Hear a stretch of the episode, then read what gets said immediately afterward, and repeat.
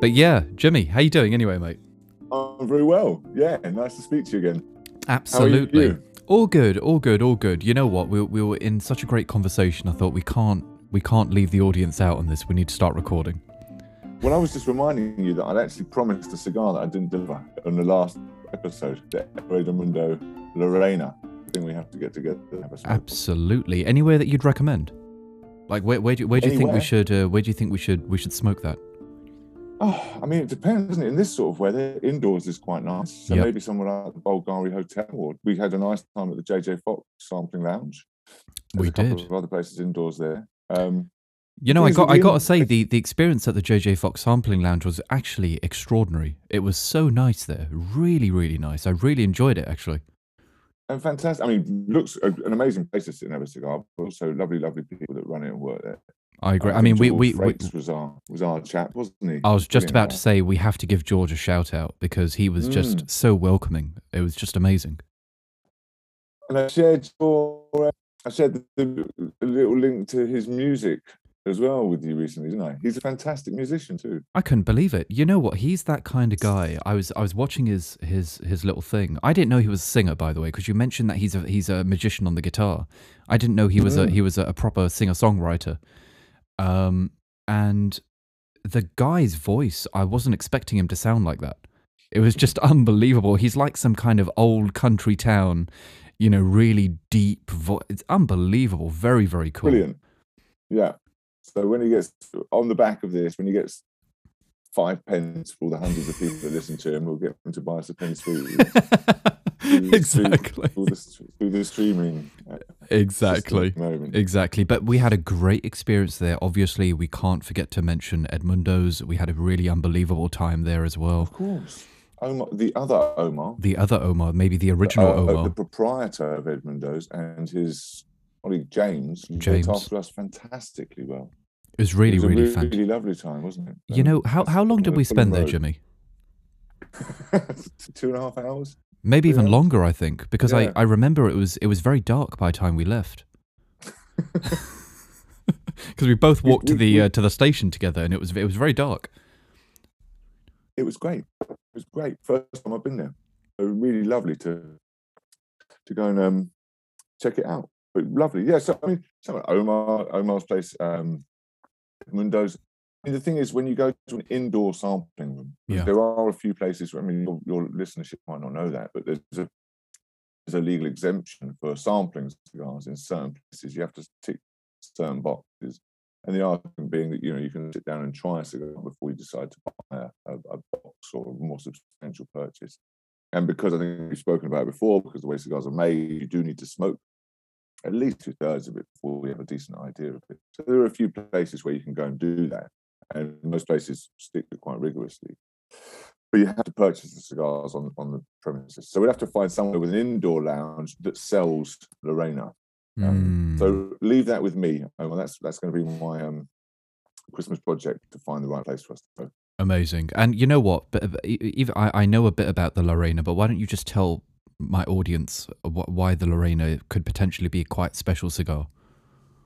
Well, Lorena, essentially what happens is in Cuba, since um, 2005, Cuba have allowed each country or region around the world to choose one or two cigars, it's one now, um, to be made by one of the, you know, one of the, um, one of the brand, 27 brands that have, excluding their global brands, so not Cohiba, Montecristo, Romeo and Julieta, Partagas, etc. And we can choose a, a shape and size and a blend from one of these cigars. And and name and packaging and all of that sort of stuff. And so uh, a few years ago, I think it was 2017, we had Lorena, which means the Queen, and it's a long, thin cigar, 38 ring gauge, seven and a half inches long, box of 24, just like the the uh, Trinidad Fundadores, which is slightly thicker. And they were made in the El factory, which anybody that knows about cigars will know that's the home of Cohiba, which is the the tip of the pyramid, the most prestigious brand that Cuba have. And so they have some of the finest rollers working there. And so to have a cigar rolled there for our mark, it was a very rare um, honor, really. And it's something that we asked for and we got. And of course, a lot of the best rollers um, tend to gravitate towards El Laguito because of its reputation and its style. So we have these fantastic cigars, light to medium bodied, very elegant, in a quite an old fashioned style cigar. But actually, what we found was because it's quite old fashioned style, there's not too many options. Likes that shape from Cuba anymore. Used to quite a lot.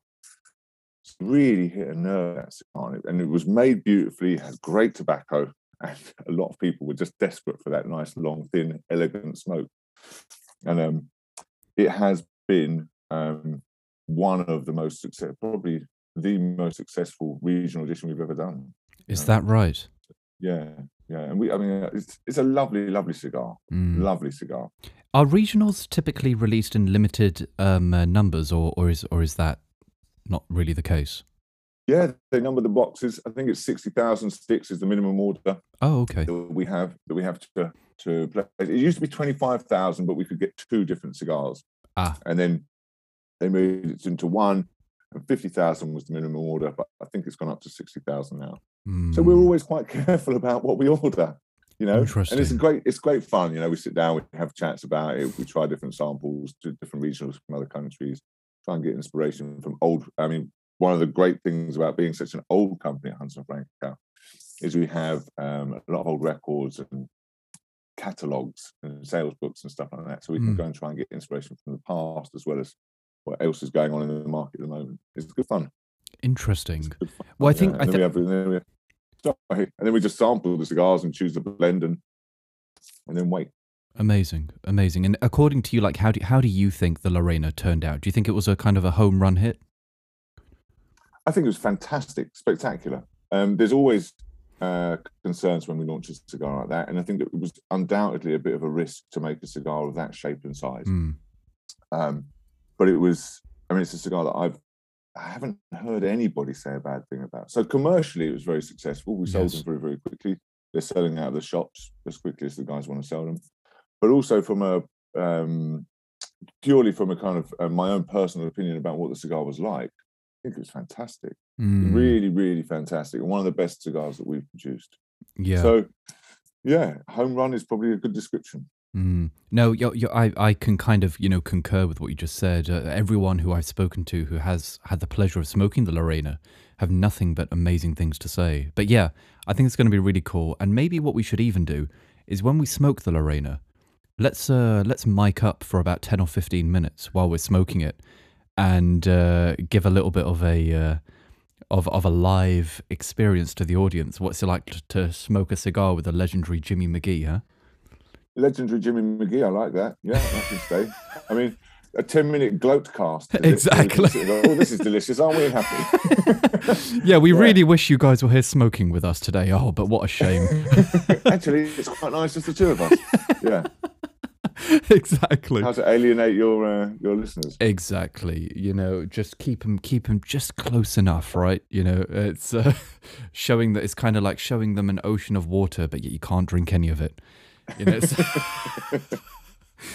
uh, but Jimmy, listen, the last We'll episode do we that. did. We'll. We we will we will. Uh, but listen, Jimmy, the last episode we did um, talk about home runs, right? You know, uh, it was absolutely fantastic. Um, aside from me enjoying it so much, so many of the audience members uh, thoroughly, thoroughly enjoyed it, and as a result of you and the education that you provided, um, innumerable amounts of people have decided to pick up cigar smoking as a as a hobby people who were toying with the idea or maybe didn't even think about the idea were now taking it seriously.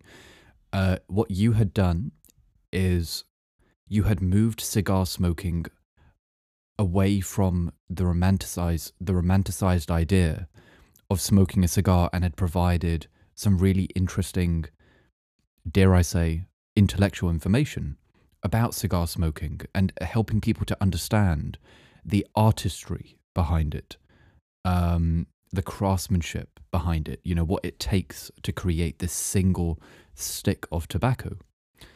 And that's Yeah. been really fascinating.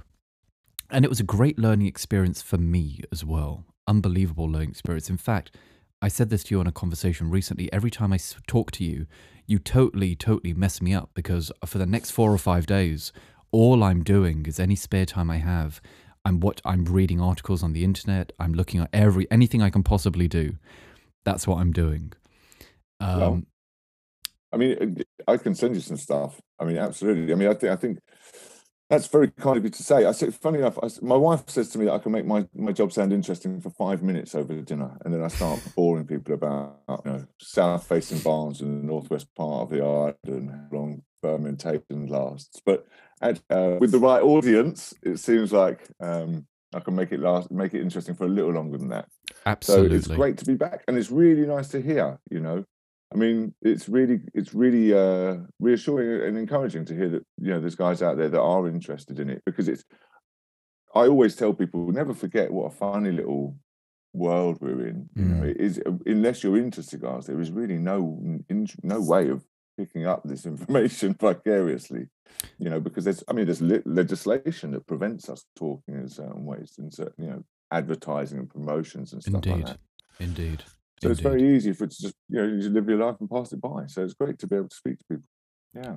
and it's it's it's it really has been a beautiful journey as of so far but the one thing that people want to know and they want to know from the master himself is it's all fine and dandy learning about the cigars and stuff like that but can jimmy please tell us what we need to smoke or what we should at least be considering to smoke Mm, mm. um, for our first cigar or second cigar, or maybe I'm a little bit more advanced, or maybe, you know, I've got a very kind of developed palate or whatever it might be, and I want to have my first cigar. Uh, what should I look at? Um, and what brands are out there that have the fuller blends, that have, you know, um, the the lighter blends and all that sort of stuff. So you and I decided to, you know, put our heads together and smoke a shit ton of cigars um, which was oh such hard work, mate, such hard work, right? Another day at the coal face. Yeah, Exactly, that's you know, so so so difficult, mate, so difficult. You know, I've still got blisters on my hands. It's uh, it was Yeah, uh, you're supposed to put them out before that point. Yeah. exactly. That's a sign of a good cigar when you burn your fingers. I think that's what we Exactly. exactly. Um, and we we I sent you over a list of how many cigars? What about thirty five cigars? Right, thirty or forty cigars, something like that. Is that a joke? It was about 90 cigars. Was it? Okay, fair enough. it, was, it was- it was a comprehensive list. Holy shit. great stuff. Holy you shit! sent me that list, and I went through it, and we kind of recalibrated a little bit, put it into some kind of order, and we highlight. Or I highlighted some of the ones that I think are popular for for popular cigars for people that are, are beginning to get interested in cigars, and that was where I think we had decided to just pick things up today with that list. Absolutely, Absolutely. I mean, before we do that, there's a couple of things. One, if you're going online and you're going to start looking up people to read, um, I think I mentioned Simon Chase in the last podcast. Simon Chase, former marketing director at uh, Frankau. Um, he has passed away a few years ago, but he's he was a huge, huge influence on me, and he wrote um, across a series of different uh, magazines, uh, Cigar Journal, uh, Virtuosity Cigar Magazine, and a cou- couple of others. And if you can find anything online that Simon Chase has written, I can guarantee you that it's going to be fantastically well written, very well researched, completely accurate, and very interesting. So I would I would recommend anybody to go and try and find work by Simon um, because he. I mean, I I have I'm lucky actually. I have a- a little list of some of his old articles, and I refer to them all the time. They're brilliant. So that would be a good place to start.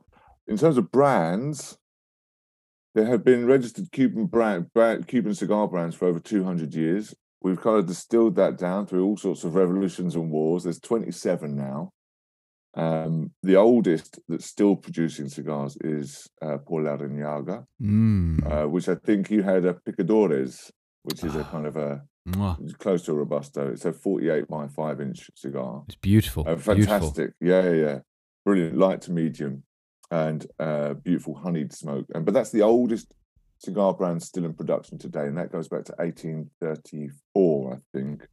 And then the most modern brand, the most recent brand from Cuba to be launched is in 1999, and that's San Cristobal de la Habana, which is the original Ah. name of, of Havana. San Cristobal would be Saint Christopher, Christopher Columbus, and Havana was the name that the original inhabitants of Cuba had for that part of the of, of the island. Oh my god. So, so that's that's um and we have everything in between. Now, within those 27 brands, the Cuban cigar industry have divided these into five main flavor categories light, light, medium, medium, medium, full, full. These are flavor categories. They're not based on the amount of nicotine per milligram of tobacco or anything like that.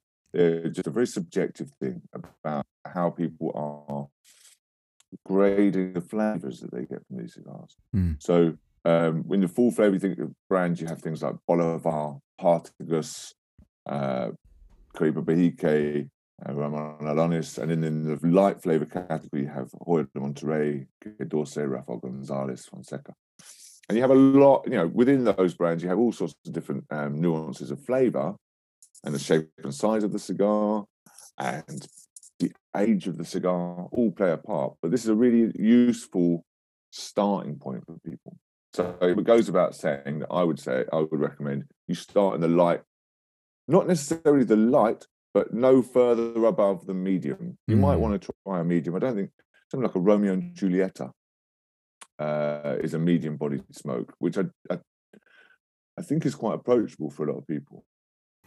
Or you might try something like a Cohiba uh, Siglo II, which I think we've we've spoken about before. So getting the brand is is quite, but I would urge anybody if they're in the UK, we honestly have one of the best networks of Havana cigar specialists that you'll find anywhere in the world. They are really, really passionate people. I mean, we've been and met a few. We have. You, you know, we we, you, we get we get treated brilliantly wherever we go. We get met with uh, enthusiasm and passion and interest and engagement, and that's what anybody will get when they go when they go to one of these shops. Mm. And again, on our website, so it sound like I'm plugging something, but it's a really easy way to find your local one. It's cigars.co.uk. There's a where to buy and smoke section. You type in your postcode, and it will show you the, the specialists near you or near where you work. And go in there and speak to those guys because one of the first, I think we, we did kind of touch it touch on it on the last we uh, did episode, but it's it's that thing that most I mean almost I think everybody everybody that works in the industry is happy to have that conversation, happy to talk to people. It's really it's the reluctance of the novice to mm. walk through the door that is the issue. Once you're through the door, I think you'll be treated very nicely wherever you go. Yeah, you're part of the family, right? You know, the moment you walk through the door, you're kind of treated like family. Well, who wants to be known as the guy that recommends a terrible cigar to somebody? You know, you you can have so much fun with with with customers when they begin to trust you and they begin to you know come back with their own preferences and and you.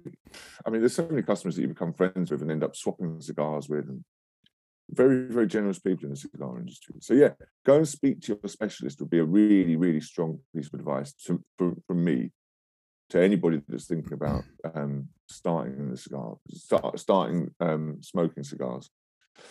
Um, the first thing you have to do, I think, having thought about this a little bit, Omar, because you did mention that we were going to talk about this, I think the first thing we do is selecting.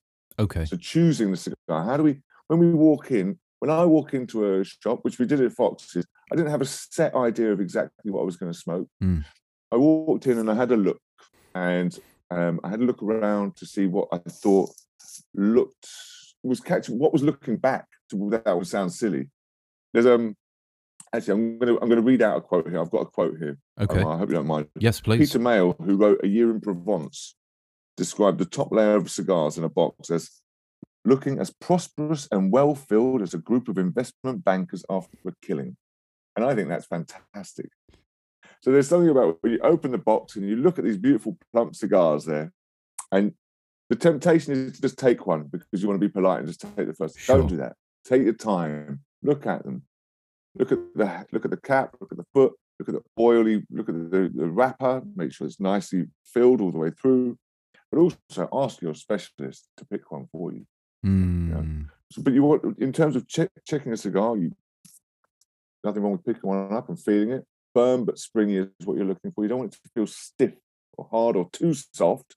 It's going to, it's going to affect the way that it burns because all of these cigars, bear in mind, are, are kept in humidors or should be at a, te- a, a, a temperature between 16, 18 degrees centigrade, about 65 to 70 percent relative humidity. Mm. That's the kind of that's what we're aiming for. And that will slow the burn and also allow all the oils to come through as you smoke it. Um, if they're a bit too dry or a bit too wet, then either one of those is not ideal. So you find a cigar that you like the look of, based on you know things like what time of day is it. Um, I tend to. I mean, the, the, the kind of the classic rules are light cigars in the morning, medium flavored cigars in the afternoon, full flavored cigars after dinner. Okay. I don't follow that. I don't follow that stuff, but often I think it's quite nice to have rules that you can then ignore. I like it. You Yeah. know, um, so I like something like a Palm D6. Like we, I love that as a breakfast cigar. You know, that and a strong coffee is a lovely way for me to start the day. Um, but other things like um, how long do you have to actually smoke the cigar? Mm. What are you going to drink with it? What have you had to eat? Who are you with? You know, what's your environment? Because if you've got all evening, but you're you're in a very cold place, maybe you don't want to stand outside for too long if you've got to go and smoke outside. You want to be able to relax while you're smoking, and you want to enjoy the entire cigar. Because if you don't have time to smoke the entire cigar, you're missing out on a lot of what that cigar has to offer. Because as the, as we were talking previously, when the cigar roller makes the cigars, they point all the leaves in the same direction. Mm. And as you smoke down the leaf, you get a development and build up in strength and flavor and taste and all of that lovely stuff. And if that gets cut off halfway through, it's not just a money thing, it's just a shame and it's a bit of a waste. So you get a Mm. smaller cigar you'll get a little bit more of that development. That would be my advice. Um, I tend to smoke. I tend to smoke stronger cigars in the winter as well. I don't know what that's about. Uh, I have actually uh, noticed that myself, to be completely honest. Yeah. Uh, Yeah, and I- I, I- I, noticed that smoking the specially selected the other day. Um, Mm. it, it just gave me this kind of warm feeling. It was really weird. You know, each Mm, puff. well, it's a I- great cigar. it's it's amazing. Um, but for me, like each puff, just you know, I don't know. It just it's weird. I can't even explain it. It's kind of like a, a really heavy, thick, hot chocolate that has been made with dark chocolate, right? You know, that's Right. kind of what it reminded me of. Um, something that you sip very slowly and gives you a lot of um, uh, a lot of satisfaction in each sip. That's kind of what it get. That's the experience it gave me. And, and uh, well, and the flip side of that is, I find in the sun, strong cigar a little bit overwhelming. You know, it kind of Mm. it can become a little bit fussy. You know, rather it's just something a bit easygoing Mm. because I'm already, you know, I'm You're already a bit flustered. half, I'm, I'm half Scottish and a quarter Jewish. I mean, I, I, I get flustered in the sun, so it's um, it's it, I don't need any encouragement. So it's something a bit lighter than that, I think is probably what I, what I would go for. But um, once you've chosen the cigar, once you've selected the cigar, do you want to go through the stages and then we'll go through some recommendations at the end? Absolutely. Let's do it. No, no, no. You you carry on, and then we'll kind of uh, think- I shift over to the like- recommendations. then we have to then we have the cutting. Um, once you've chosen your cigar, the first thing you have to do is you have to prepare it by cutting it because one end is sealed with a bit of cap, which the roller or torcedor will have put onto the end of the cigar, partly um, for appearance, partly to let you know which end to draw through and which end to smoke because they've, they've rolled it in this special way. If it looks exactly the same, you won't know which end to light and which end to draw through. But wait, just to just to also- just to also clarify though, we, you you are talking about the typical Parejo shape right now, aren't you? Yes, absolutely. Yeah. Although figurados and double figurados are do have caps, um, it's very easy to tell which end you should be smoking with. Sure, sure, Yeah. sure, sure.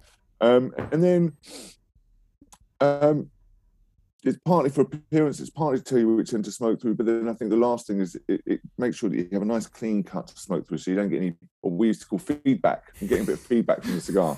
you know, when the little bits of tobacco can sometimes go into your mouth and you have to Yeah. uh, it stops a lot of that. You know, you can have a nice clean cut, you have a nice easy draw from it. And what you're trying to do is cut the whole face of the cigar off with a straight cut so that you can open up all of those different leaves and get a nice open smoke. So the, the, the main ways of lighting a cigar, I mean, cutting a cigar, is uh, a straight cut, double double bladed or single. That's like a guillotine. That's like a blade that just chops the end off. Yeah. Scissors do that as well. So you know, you just chop the end off, and that leaves quite an open, wide open uh, area for the smoke to pass through. It's the most simple way. It's the most classic way. It's the way that I cut ninety nine percent of my cigars, just with a little plastic cutter. You can get them at any cigar shop. Any cigar shop will sell a range of different cutters, um, from anything probably normally from about a fiver or even cheaper, Yeah. right up to you know you can spend lots of money on some beautiful things, Mm. buy some kind of you know, furniture, or they like jewelry at certain point. When you get things like from ST Dupont, Yeah, yeah. Um, Well, actually, you know, as of as of recently, and I think this is probably a good opportunity to mention this. I've recently been using the Colibri stuff that you very kindly sent over. Um, oh yes, There we go. You Good like that? stuff, Listen, right? mate. This is this is why I this is why why I am the uh, host of this show. You know, I know how to segue No, no, this, shit. this You know, I'm telling you exactly. You know, this is why this is why I'm the man with the microphone. You see, but. Uh, Um, you know, I've been using the Colibri stuff recently. Now, I have had the pleasure to to use the ST Dupont. I have the ST Dupont um, uh, Maxi Jet cutter, I think it's called. Oh yeah, yeah. Um, and I've also got the ST Dupont Maxi Jet lighter as as well. Mhm. Very very nice, very dressy, very beautiful. But as far as I'm concerned, too expensive uh, for what it is. Mm. Far too expensive. Um, just for the lighter and the cutter, we're talking upwards of 300, 350 pounds. You know, this is Mm. this is uh, quite a serious investment, and um, uh, for me, is very much an aesthetical improvement, uh, not a functional improvement. The time that I've spent with the SV cut um, has been extraordinary. Um, really, really great. But but you know what, mate? I, I have to say that those little plastic cutters and stuff like that, sometimes I do get a bit too much feedback. Yeah. so I would. I, Somebody described somebody described them as semi-disposable to me once, and that stuck. I thought, what's semi-disposable? You bite, you cut your skull once, you get annoyed and throw it away. yeah, I mean, and it is like worth a little bit of investment. I think they'll be fine. Actually, as we're talking about people talking with people who are very new to this in mind, I don't want to sound too flippant with that because I use those cheap little cutters all the time, and I don't mind a little bit of yeah, rough. yeah, of course, of They are course. they are very good, and they and, and again in your shop in the cigar shop, they should be able to just cut those the the, the heads off, no problem at all. well. Of So- course, of course, of course. But there, But- there is something about having something that is beautifully made, you know, substantial. I mean, the SV cut. I mean, listen, if I don't, if I, if my my trousers aren't tailored properly, it's going to pull my trousers down. I'll tell you that right. You know, it's a, it's a, it's a heavy oh, piece of kit. tip. You know, You know, it's funny because for years I was always kind of I, sh- I kind of shied away from those kind of things. yeah, Um, the uh, maybe it's because I've been at home a lot more with the with the lockdown and stuff. But Mm. I've really fallen in love with some of these more chunky jet flames. I would always use what we call a yellow flame or a lazy flame sometimes. sure, or a you know, soft like flame. sort of a bit a, a, a clipper or a zip. Uh, Yeah. not a zipper, sorry, a clipper. Or a Those would be uh, soft flames, right? soft flame, more gentle introduction. So sorry, we've gone from we haven't quite finished with cutters, and then we went on to Yeah, yeah, yeah. So, so yeah, as I was saying, so like, I, I really love the SV cutter. I a straight cut every single time, and the thing I really do like, and I would really recommend this, that particular cutter has got a backstop on it. yeah. you know and um i cannot tell you how many times where because listen i've got a bit of handshake going on as well my, my hands shake a little bit especially after a, a coffee my hands do shake a bit uncontrollably sometimes um and i'm not the most accurate when you're dealing with these kind of things so sometimes i will cut past the cap maybe i won't cut enough off i'll cut too much but with the backstop it's kind of foolproof uh, it's very very cool i like that i like that feature in that particular one So the backstop really is just it's a piece. I mean, it's it's a cigar cutter where you can't put the cigar all the way through because Mhm. there's a block at the end. So it's a kind of we used to call them rookie cutters because it was Ah. really easy. And if you haven't got one of those, but you want to cut a cigar like that, what you do is you lay the the cigar cutter flat down on a table or a flat surface, open it up, and then put the head of the cigar in, standing upright with the head on the table, and then you squeeze, and you'll cut just a little bit off, and you won't cut too much off. So that's like a way of making sure you don't cut too much Ah, off. So that's kind of a uh, confident. kind of a manufactured backstop. Yeah, yeah. You just kind of create one out of the table. Yeah. Sure, sure, sure, So, sure. yeah, but the other the other ways are V cuts, which are very popular now. I'm loving it. Um, I I'm loving it. to our chap at Colibri, Mm, uh, or chap at because we are the distributor for Colibri in the UK. yes. Um, and I was speaking to the chap that looks like the. I don't think we call him a brand ambassador, but if it was whiskey, I'm sure we would um, Sure. for Colibri for the UK. Um, and he said the V cuts are now basically as popular as straight cuts, and he thinks that they'll be outselling them next year, which is incredible. Because when I started with cigar during the war, During the war, Uncle Albert. There we go. Yeah. um, when I started um, many moons ago, young man, um, V cuts were basically out. You know, a few Americans liked them. Um, they were a traditional thing that had just kind of had its day.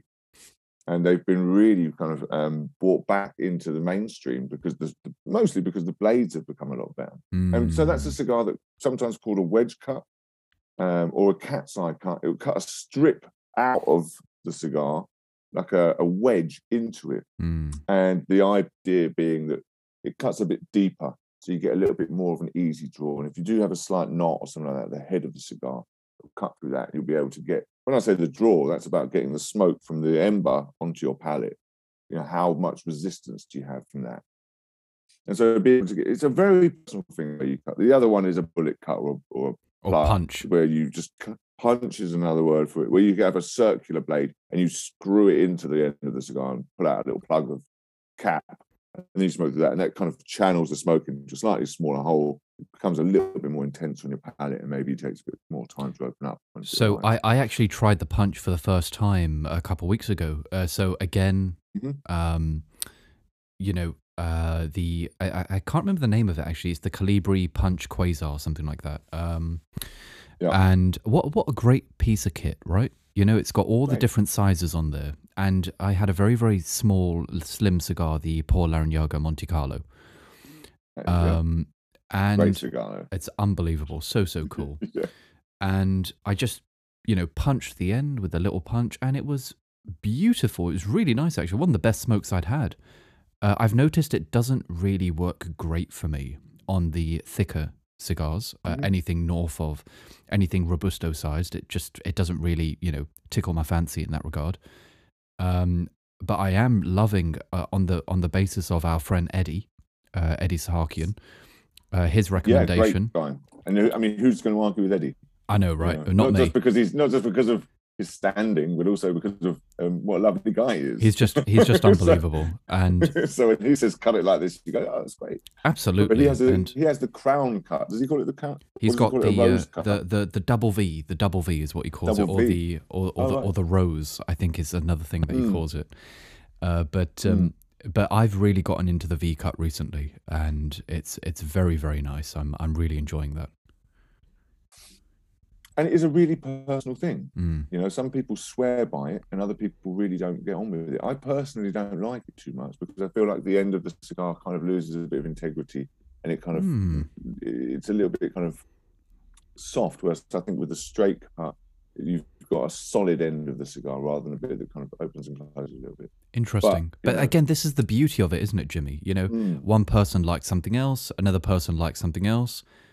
Who cares? It doesn't matter. You know, it is what It's like people don't argue about cigars. course they just say, not. okay, well, fine, we'll, we'll never have to squabble if there's a humidor open. You have those ones and I'll have these, and we can smoke happily together. you know? Exactly, exactly.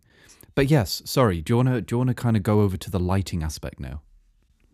You know, your Colibri thing reminded me of something. Did I tell you about when I was going to flying to Cuba and I was sat next to somebody? Did I tell you that story? Yeah, there was It was- someone uh, sitting next to you. You were going to like a journalist event. He was a journalist or something, wasn't he? No, well, I was going to Cuba with uh, with my training week. I take a I take a group of people to Cuba from the UK every year, Yeah. and the reason I say this is because Colibri is Spanish for hummingbird. Ah. And the guy sat next to me was kind of sweating, and he looked very nervous, and he was kind of, you know, doing all these little kind of self-soothing motions of rubbing his Oh, head he and rubbing his bird face. watcher, wasn't he? He was a bird watcher. That's it. okay, so the story was the story was because I said to him in the end, I thought maybe he was a nervous flyer, and I said to him, um, "Is everything okay?" You know, eventually, I'd like to leave people alone, but he did really look uncomfortable. And then the story eventually came out that his friend had sprained his ankle or broken Oh. a knee. I can't remember. So he he'd he'd offered to step in to go and run this um, bird watching week in Cuba for these American customers. Trouble is, he'd never been to Cuba before, and the bird that they specifically said they wanted to see was the bee hummingbird, which is the smallest bird in the world, and he's never seen that either. so, so he was, flying out to a country he'd never been before to try and find the smallest bird in the world, which he had no Which he's never seen before. was. You know what that kind of reminds me of. You know that uh, you know that scene in uh, Only Fools and Horses where they have to find the very rare butterfly that no one's ever seen before, uh, and Rodney's kind of walking around with it cupped in his hands. Um, then yeah, it kind of Yeah, I reminds me of that. that. Yeah, Yeah, so that reminds me of that. I mean, Colibri, the name Colibri reminds me of that quite regularly. Um, but as a, as a brand, you know, they're fantastic. Anything like you said, anything from about ten pounds up to 150 pounds, all sorts of different lighters, pipe lighters, soft lighters, jet flames, double flames, triple flames, Yep. table lighters, ashtrays. Great stuff. Um, for us, the lighting is something. The basic thing with lighting is that you don't use a candle or a, or a petrol lighter like a Zippo. They're the two kind of. That's the two things to really avoid. Anything that has flavour to it, because these these um, cigars have been blended very specifically with the flavour in mind, and anything that's going to impinge on that or taint that is something that we'd avoid. Mm. So you don't use a Zippo, you don't use a candle.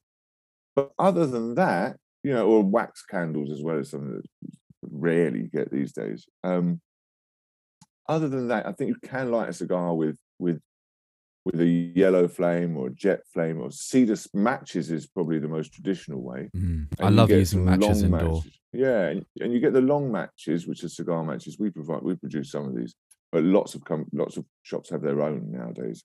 And you know, just a little bit longer. You just take your time. That's the most important thing with lighting a cigar is to take your time. You're trying to get the entire face of the cigar lit at the same time. So, I think the um, the most important thing is to is to not get flustered Mm. um, try not to get any charred marks down the side of it. Keep the cigar about a 45 degree angle, 90 degree angle above the flame. Hold the flame still if it's a yellow flame, and just rotate the cigar very gently between your thumb and forefingers to try and get the, the whole face of the cigar. Blow on it gently if you want to, just to make sure that it's. And then, of course, if it's for yourself, put it in your mouth and light it like that. A Yep. few puffs on it when it's in your mouth will really help. The trick is not to inhale it though, especially the cigarette smokers out there find it very, very difficult not to. With the jet flame, I think you hold the cigar still and you move the flame in because it's so much more intense. The Mm. fire, the, the flame is more intense and hotter that you really want to be able to see exactly where you're putting it. Mm. And arguably more Um, precise as well. Definitely more precise. Yeah, I mean the two thought the school, two schools of thought are you know you can either light the cigar very accurately and more uh, instantly with the jet flame, and so if you light it all at the same time, it will burn evenly all the way down, Mm. which makes perfect sense. And with the yellow flame, it maybe is a little bit more sloppy or a little bit less accurate, like you say. And so you might get some uneven burn because you've overlit one bit and underlit the other. And then the people that like the yellow flame will say that actually the the blue flame could bruise or scorch or char the tobacco, and you end Yeah. up with a slight charry taste to it. Whereas the yellow flame is more intro- a gentle introduction of heat that hmm. allows some of the oils to be released. The truth is, you'll find a way that you like, and I don't think. I mean, it's not you can light a cigar perfectly with either one, and I'm I, you. you know, I wouldn't, I wouldn't bet a fiver on being able to guess how my cigar had been lit. You know, I mean, I to wouldn't be, bet anything on it because uh, it's once it's lit, it's, it's lit. It's one of those things, and like for me, uh, I don't know. For me, the distinction between a yellow flame and a butane torch um, Mm. is essentially if I'm outdoors, I'll use a butane torch. Uh, Mm. If I am indoors, um, I'll use matches or a soft flame uh, if I have that available. Yeah. Uh, just because out of necessity, I can't use it outdoor, and you know I will use a um, uh, a soft flame indoors just because it's a bit nicer, a bit slower, a bit more meditative, I guess. Uh, but I've never really noticed it's any part of the difference. ritual. Yeah. you know, it's part of the ritual, and and I I think that the the enjoyment of a cigar starts when you start thinking about having a cigar. So me and you are going to meet next Thursday, say. Yep. I'll wake up Thursday morning and think, right, what am I going to take for me and Omar to smoke? and I'll start the enjoyment then. And then the selecting of the cigar or talking to the guys in the shop, what's smoking well, what do you recommend, all of that stuff. I enjoy all of that. And then we take the cigars, enjoy showing you what I've chosen. And then the cutting and lighting is all the anticipation of it. So don't rush any of that. Do as much of it as you like. I mean, I don't really like people preparing cigars for me. I prefer to do it myself Yeah, me too. just because I get, I, I just, I There's so much people making a enjoyment out of it, right? You know? Yeah, yeah. And I don't, you know, I just, I just, it's part of the ritual. It's part of the preparation for enjoying the cigar. Mm, I'm totally Yeah. with you. I'm totally with you. But yeah, do you think we should uh, we should talk about a selection now, or do you think that there's um uh, There's there's one more thing to say about smoking. About you know, I think Okay. one thing is is is when people smoke, I think they should um, take their time. Definitely don't inhale. Mm. Um, cigars are there to be sipped really rather than gulped. I think Yep. it's nothing like you don't need to put a timer on it or anything, but this is about just enjoying a bit of time, either on your own or, or with with company. And um, there's I've got I've got one more quote. Please. the last thing I've wrote. I wrote two, I wrote two things down, Omar. I thought this is the, I better do some preparation. So I got Amazing. two quotes out, and this is from Simon Chase. He Mhm. says, "If because this is about when do you stop smoking the cigar? 'Cause That's another thing we get asked. So if first of all the cigar is in perfect condition, and second that the smoker is in perfect condition too, when these two coincide, there's no reason why you should not proceed until your fingers are in danger of scorching. And I that, like I think is perfect because a lot of people get worried about when do I when it's over. You know when it's over when you've had enough or it's burning your fingers, and that's as simple Mm. as that.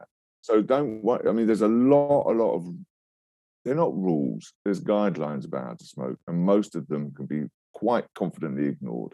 If you're enjoying it, you're doing it the right way, and that's a really important thing. I think for people that are quite new to it, to just understand, you know, band on or off. That's another one we get asked all the time. Mm. Don't take the band off before you light the cigar because they stick those on by hand, and there's a little bit of glue that might touch the wrapper.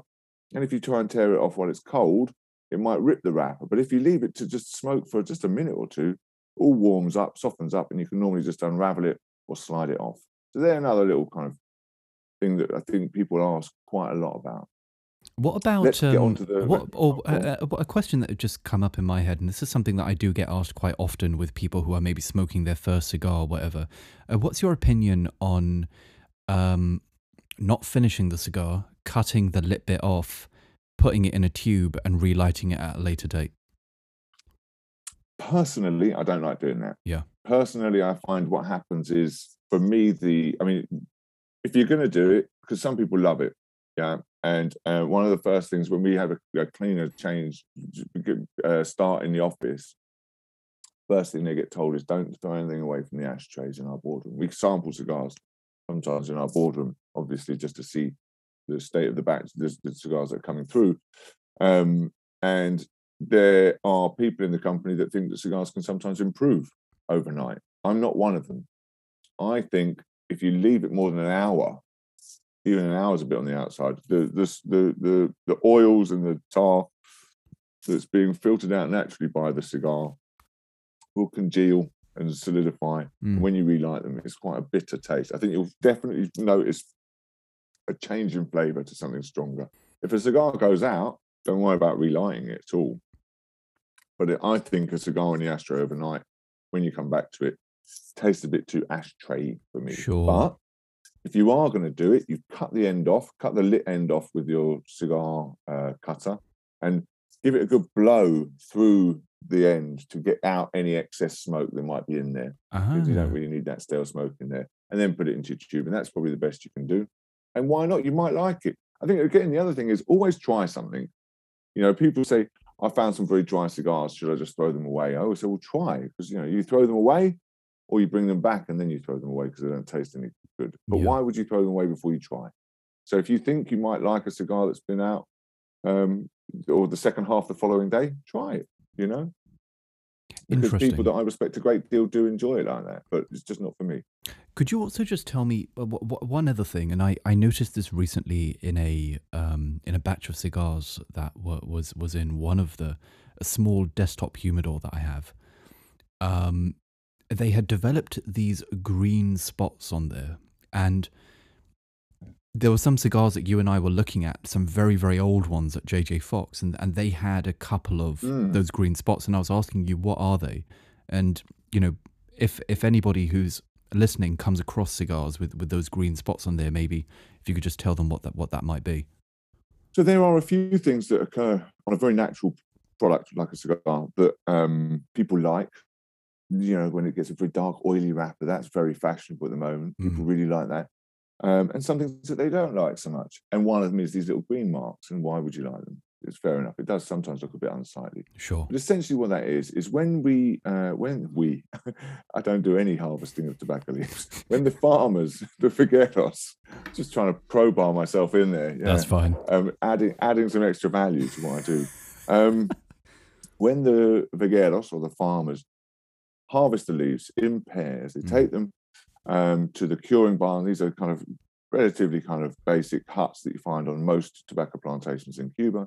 They get sewn into pairs and they get hung on a pole, 50 pairs to a pole to dry out. And if there's a slight fold in the leaf, or if the leaves haven't quite separated properly over that pole, then it doesn't it doesn't oxidize in quite the right way or the same way, so that chlorophyll retains its green quality.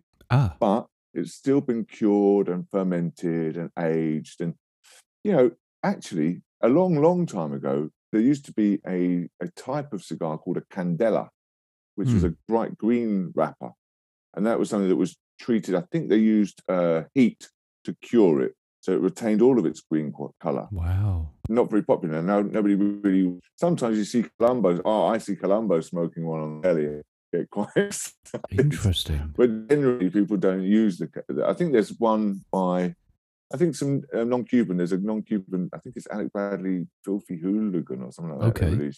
with a bit of green in it. But yeah, it's something that people, some people do, not in Cuba. So that's all it is. It's a. It's just a little bit of the wrapper that hasn't quite cured in the expected way. But it doesn't change the flavor. It doesn't change the flavor. It doesn't render it unsmokable. It's it's totally fine to Not in smoke. the least. Okay. No, I think the only thing that you can really say would be uh, make a cigar unsmokable would be if it's very, very dry, very, very wet, or if it's been attacked by a weevil, which By is a little bug, which is very, very rare. But we won't get into that today. Yeah. Okay. Yeah. Okay. So let's let's get on to our little selection. I'm pretty sure that this is what everyone's been um uh, been waiting for. Yes. Sorry, we, we, we've had Um, quite a long preamble to that. No, we? it's pretty great actually. I think there's like a lot of uh, a lot a lot of things that you kind of cleared up and just make sure that because like the the one thing that I think is so important is the th- th- there's these kind of small nuances in the cigar ritual that are typically ignored. Um, and what happens is you end up spending a lot of money on on this product, you know, 30, 40, 50 pounds sometimes. Mhm. Um, and it's important to be able to treat it with the respect that was put in to make the thing. Um, you know, so yeah, you know, like I said, it's it's it's it's great. It's always great listening to you, Jimmy. That's Okay. very kind of you. Okay, Yeah. so if I could just um, uh, make a really quick statement. So as as you mentioned, uh, Jimmy, so you, you've you've split things up, or we've split things up into the different um, uh, blend Mm. uh, strengths. Like flavor categories Yes, would be would yeah. yes, and we've also split each flavor category into long and short. Um, Yes. So if you want a Yeah. long, light um, uh, smoke, we've got a recommendation for that. If you if you want a short, full-bodied smoke, we've got a recommendation for that. So, you know, just wanted to kind of give a, um, a prerequisite in that respect. Okay, Mhm. so the first category that we have is our light, short cigars. Um, now, the two that we ended up settling on, or the two that you ended up highlighting, is the Hoyo Epicure number two and the Hoyo Petit Robusto. Maybe you could tell tell Yeah. us a little bit about those. And while you do that, I'm going to get my glasses because I can't see shit. so I'll tell you about the Epicure number two. Essentially, the Epicure number two is a classic Robusto size. So it's a really popular shape in today's world, which is four and seven eighths of an inch by 50 ring gauge. Um, classified as light flavored, Hoyo de Monterrey as a brand dates back to 1860, so it's one of the older ones, and it is by far the most popular cigar brand in the light flavored category. In fact, um, Boisdale had a Cigar Smoker of the Year award uh, on Monday this week, and Hoyo de Monterrey won Robusto of the Year. So it's it's a it's a it's a cigar that a lot of people find as their first cigar they enjoy, and it's a cigar that I think, despite that, a lot of people continue to enjoy throughout their kind of smoking uh, life. It's got enough to keep somebody interested, um, but it's also something that I would I would feel no way about giving to another. In, in fact, I'll tell you something. We had a Rafael Gonzalez Perla. I did the Master of Havana Cigars exam a few years ago for Mm. somebody, and I asked her, "What would you recommend somebody who's never smoked a cigar before?" We had a range of cigars in front of us, and she said, "Well, I think you want me to say the Rafael Gonzalez Perla because it's short and it's light. A Perla is four inches by forty ring gauge, Okay. so twenty minute smoke." She said, "But I work in a cigar terrace." And if somebody says they've never smoked a cigar before, and I give them that, and it's over in 15, 20 minutes, they're going to be disappointed. Yeah. So I would actually choose the Epicure number two. And I, that always stuck with me because I think the temptation is to just give somebody something really small and really light, and then it's yeah, you know, are you getting the full cigar experience? Not I mean, really. I love the uh, the Upman Half Corona, great cigar, Mm. but I don't know if I'd recommend that. I, mean, I think that might be on our list. It is on our But I list, think yeah. I might recommend something a little bit bigger than that. I smoke them all the time because I've got two chihuahuas or three chihuahuas now. I can smoke one of those before the dogs collapse from exhaustion while Yep. I'm walking. It's only it's only a ten minute smoke. and then the the petty uh, petty robusto from from Hoyo as well. I always thought it should have been called the Epicure number three. 'Cause we do Ah. have an Epicure number one, which is a bit longer and a bit thinner. It's a very similar blend. It's the one that we smoked at JJ Fox to begin, and um, it's a great place to start really, um, for for people that aren't used to, uh, or you know, just want to kind of dip their toes in. Really, Mm. but I'd probably choose the Epicure number two over that. Really, Um, over the Petite Robusto. I think so. Just think because it's so. a I bit mean, you have more, bit bit more cigar, right? Well, the, the Epicure number two is going to give you half an hour, 40 minutes. I mean, smoking times are very problematic. I normally ask people when somebody says, How long does that take to smoke? I say, How long does it take to drink a gin and tonic? Yeah. You know, because the first one doesn't last very long. But, you know, if you give me 15, I might take a while over the last Mm. couple. Well, how long? How long Um, does the Epicure number two last you? I think it probably lasts me about half an hour. Okay, it lasts me Maybe closer to fifty. minutes. Yeah, it, lo- it lasts me closer Yeah. to fifty minutes uh, because I'm I'm a Yeah. very slow smoker. So you know anything Yeah. kind of in I- between there, I think is probably a good shot. Yeah. Yeah. So, yeah, you're looking maybe, let's say, three quarters of an hour to enjoy that. Yeah. you know, especially if you're quite new to it. And that I think is, I think the other thing we should say is when you're if you're thinking about smoking a cigar, these are some of the things you would prepare yourself. You know, make sure you've got something in your stomach. Um, make Mm. sure that you've got something to drink to hand. It doesn't have to be alcoholic, but it has to be something that you like. Maybe something with a bit of sugar tends to work quite nicely with your palate when you're smoking. Um, I know a lot of people that like Coca Cola or Diet Coke or you know things like that if they don't drink alcohol. Or sweet mint tea is a nice one if you like you want Mm. something hot. That's a, a really popular one with with lots of people. You did have that Make at, sure at someone- Edmundo's when I, uh, if I remember correctly. Did you? Yeah, no, you had I, that. I had breakfast tea. I had breakfast tea, but it was. oh, did you? Okay, I I thought think you I had a busy mint tea. It got Yeah, cold by the time.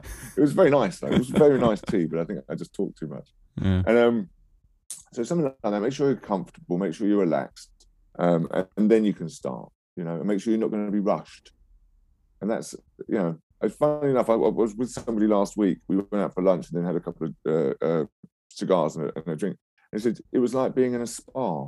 You know, just Mm. a day of just kind of chilling out and doing nice things. And a cigar is like a, a gentleman's spa or something. I like that. I like that. So, so Epicure number two, other cigars in the light flavor category. I think the Quai d'Orsay number 50 would be a good choice. Okay. That's a lovely cigar. It's not that well known. So, you know, these are the things that you might need to go to your specialists for. Epicure number two is going to be a lot easier to find. Hmm. Um, they also do a 54, which is even bigger. That's the ring gauge of it. And, and they do a Corona, which is fantastic. Fantastic. Um, Fabulous. Fabulous. So they'd probably be the small cigars. Or the Raf, if you do want to do something very small, just a real little taste Hmm. of it, the Rafa Gonzalez Perla, which is a light flavored cigar. It's four inches by 40 ring gauge. They come in boxes of 25 or packs of five. Or you can buy cigars loose, is the other thing most people should know. Okay. Most cigar merchants will open a box and sell them individually. So you don't have to go in and make a big purchase.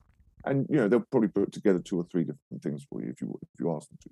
Fantastic. So that Rafa Gonzalez Perla would be. a, I mean, I smoked one on Monday um, at this uh, awards thing, and it Mm. was delicious. Glass of champagne, little smoke on this on the Rafa Gonzalez Perla. Really nice, easygoing, um, pre-perandial Okay. cigar. okay. Yeah, Interesting. Interesting. Okay. Yeah. d- I think that's an interesting little shout out there.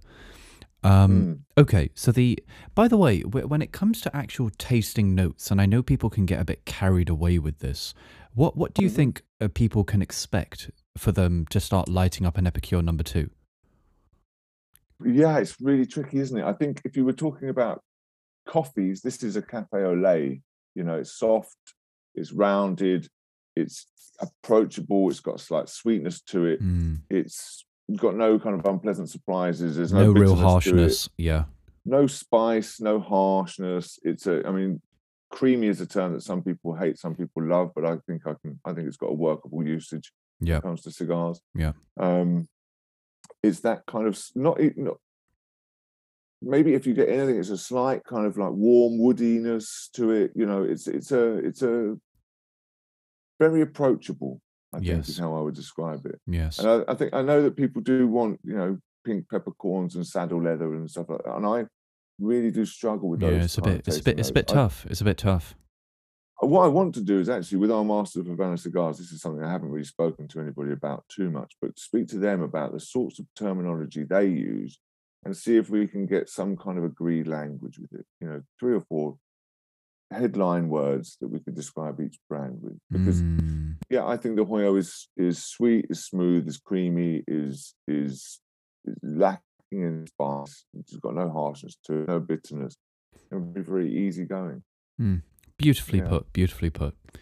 Um, okay, now we've got the the light large cigars. Now, there were three on that list, and I think we did have a conversation about this, but none of them were highlighted.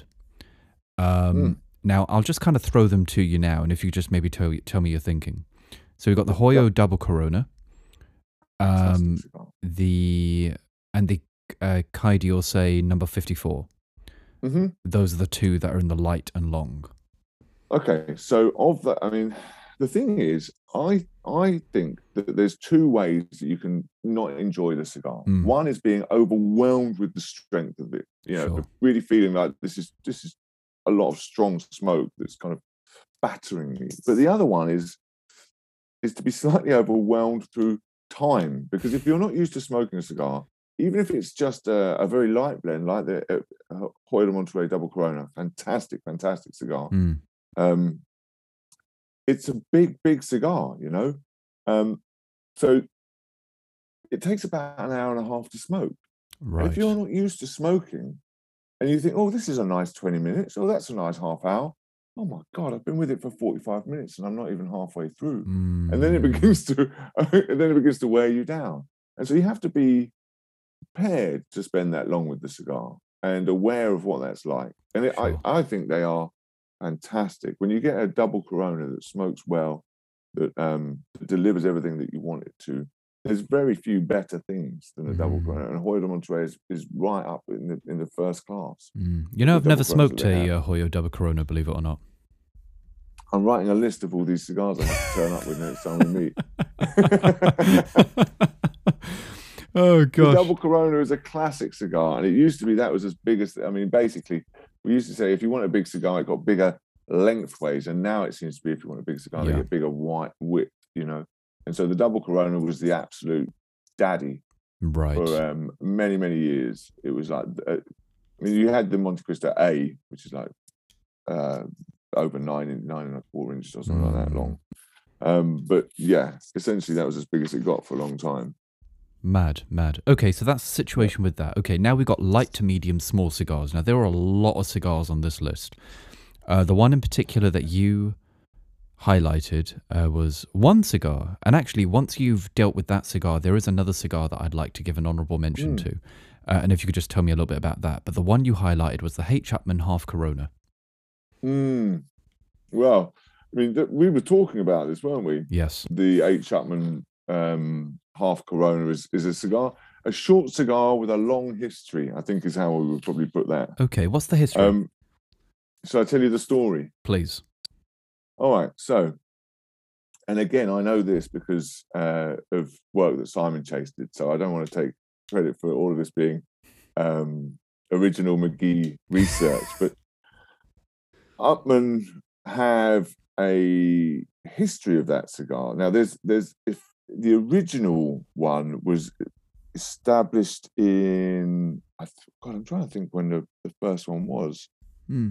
19 anyway um it became popular because in in Great Britain there was a family owned company Melbourne Hart company which was established in 1877 and the, there was a, a, a nephew through marriage who ended up running the business because the owner had become unwell and his name was Percy Phillips and Percy Phillips used to love going to the theatre as well as selling cigars and he was a cigar smoker he used to live in the what was then the the um the suburbs of Highgate, I think, Oh, Hampstead. okay. And and so he used to get a carriage into town with his wife, af- an early supper carriage into town with his wife Daisy. And he'd be smoking his La Corona, which is a brand, Corona, which is five and five eighths by 42 ring gauge. Mm. And then they would get into t- they'd get into the West End and um he'd get out of the cab and he would give the tickets to Daisy and say, Daisy, you go in and get the seats. I'm going to finish up my cigar out here.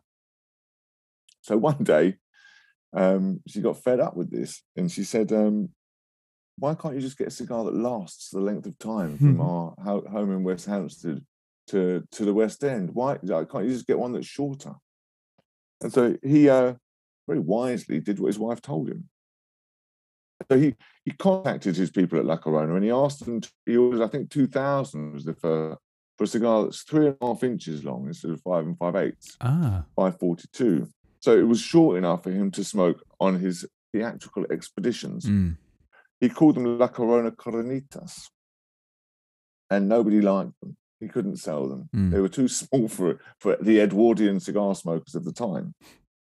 But one day he was having lunch with one of his biggest clients, who owned, a, I think, a, well, doesn't really matter who the client was. He was having lunch with his client. He offered him a cigar after lunch, and the client says, "No, no, I'm sorry, I can't because I've got a board meeting in 20 minutes that I need to be at." Ah. And so he says, Well, actually, I mean, I do have these things. And he kind of apologetically offers him a La, La Corona Colonita. Mm. And um, his customer lights, it, looks at it, lights it up, and says, Well, these are ugly little brutes. But if you call them half a Corona, I'll take 5,000. Holy moly. go. So you, he processed that order, as you do, as all good salesmen do. And the half a Corona started selling very, very well up until 1914. After the First World War, they just absolutely rocketed. Really? And there was one point, there was a, there was a, in by 1929, um, Melbourne Hart's trade advertising, uh, so in advertising for the trade in a trade publication, said that La Corona's half a Corona sold more than one million pieces, and they were about responsible for about one in 30 Havana cigars being sold in the country. My God. And then, of course, they just kind of fizzled out, or I'm not sure exactly when they got discontinued, but they were brought back by Upman in 2011 as a slightly thicker, so it's a 44 instead of a 42 ring gauge, still three and a half inches long. We also have a Monte Cristo Media Corona, the same size. That was 2015 that came out, and um, it it is a wonderful little cigar. I honestly, I mean, I love that little smoke. Uh, the reason I said earlier maybe I wouldn't recommend it is because I do think it is such a little blast of Cuba that it's. I feel like it's for people that already love cigars but don't have the time to smoke a Mm. bigger format. I think it's it's a great little stopgap. Doesn't do it justice, you know, but it's a it's a fantastic utility cigar Mm. you know, and and a, a useful cigar for any cigar smoker to have in his humidor. Would I recommend it's the first place to start? Maybe not, because it is so small, three and a half inches. Do you get the full experience of a cigar when you smoke it? If I was saying to somebody, "What's the cigar all about?" Will I learn what a cigar's all about from smoking this?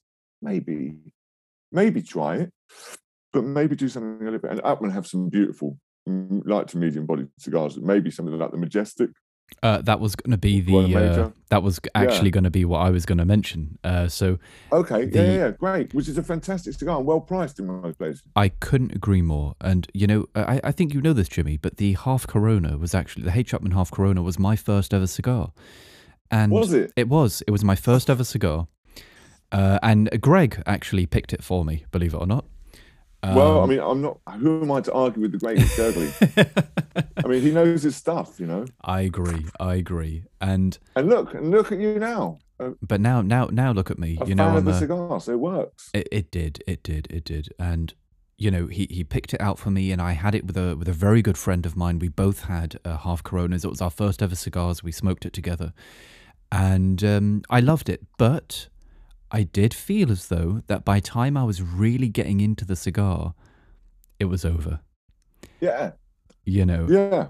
and it was it was a real shame and i carried on smoking half coronas um, for a long time actually uh, until i was introduced to the petite corona And then Mm. that's when that's when my world changed a little bit, where I really started appreciating something slightly slimmer, 42 instead of 44, um, and something longer. You know, instead of three and a half, we're talking, you know, five and a half, you know, uh, upwards of four and a half, that kind of that kind of length. And that's when I started having this love for the majestic, um, which is just It's fantastic. 15 quid in most places. Can you imagine? Mm. And, and and what's that? That's um, that'll be half an hour. Easily, time, easily, like easily. I mean, Yeah. for me, if I'm if if I'm with you, probably three hours. You know. Uh, But it's but it's doesn't matter, does it? You know, you've got the cigar going, you've got the conversation going, and, and you're ready. You know, that's it. And the and the majestic is a kind of slightly overlooked cigar sometimes. I think. I agree. Um, I agree. What do you think of the uh, Por Larrañaga uh, um, Petit Corona? I love that cigar. I think that there's something quite interesting about that cigar. Is it, it comes in boxes of fifty, cabinet boxes of fifty is what we call them. Okay. Um, and so that's 50 cigars that are kind of bound up in a big round wheel with a little ribbon tied on them. So they kind of they hold together in a big kind of round circle of cigars. It's called a uh, called a bouquet, isn't it? Is it? I believe so. I think it's called a bouquet.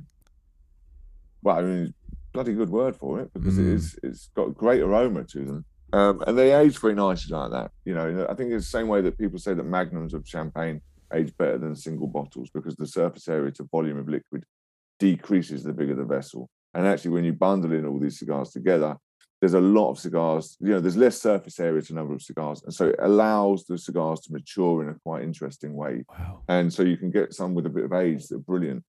I like them young and I like them old, to be honest. Um, I think they can be, honestly. I think sometimes you get one that's a little bit of a jolt, a little bit stronger than you're expecting. Mm. But when you get the light ones, the, they're smooth, they're creamy, they are sweet, they're um, a great size. You know, uh, a Petit Corona is a brilliant place for somebody to start um, as a cigar smoker because it is. It's about half an hour. Um, it's it's nothing too kind of ostentatious, I suppose, in your hand, or you don't feel too self-conscious smoking one. Um, and they have a very, very firm following. Now, you Mm. know what I'm going to say though. Please. I would prefer the Picadores because the Picadores is one of my all-time favorite cigars, um, which is a little bit bigger. It's a little bit shorter, but it's a little bit wider. And I think that you Mm. get. A, I think some of those cigars are absolutely fantastic. But if you In could, tell you, sorry, I was going to say, if you could, would you prefer the Galanas over the Picadores? well, I mean, I've smoked a couple of the Galanas. The Galanas is a cigar that we launched uh, earlier this year in the UK, um, and it's a Por Larrañaga cigar. It's quite similar. It's a little bit wider than Mm. the Picadores. Um, but I have smoked enough Picadores to, you know, I don't. I'm a very loyal man. Ah, I wouldn't like To, I wouldn't like to throw my Picadores out on the back of two good Galanas that I've had. I've had too many good times with my Picadores. So um, I have to say no. I'll stick with what I. I'll stick with what I have. Thanks. Interesting, Yeah. interesting. Um, well, you know, I've shared a Picadores with you, and it was it was a really Mm. beautiful experience. I have to say, nice and spicy. You know, n- and not a Mhm. slap in the face or anything like that. It was very very nice. I really enjoyed it. yeah, yeah. I just think, I think it's a beautiful cigar, and you know, the idea that um, you they're adding sizes to it is what encourages me. So I wouldn't choose Galanas or Picadores. I just say great that they're adding to the brand. You know, because the more options you have within there, the happier I am. Beautiful, So I love, I love the blend. You know. beautiful, beautiful. Yeah. Okay, so the next one we've got. Sorry, excuse me. I'm going to have to do a bit of a maneuver here. Uh, yeah, the next one we've got is the light to medium large cigars, and the one that you have Oh. highlighted is the San Cristobal La Fuerza.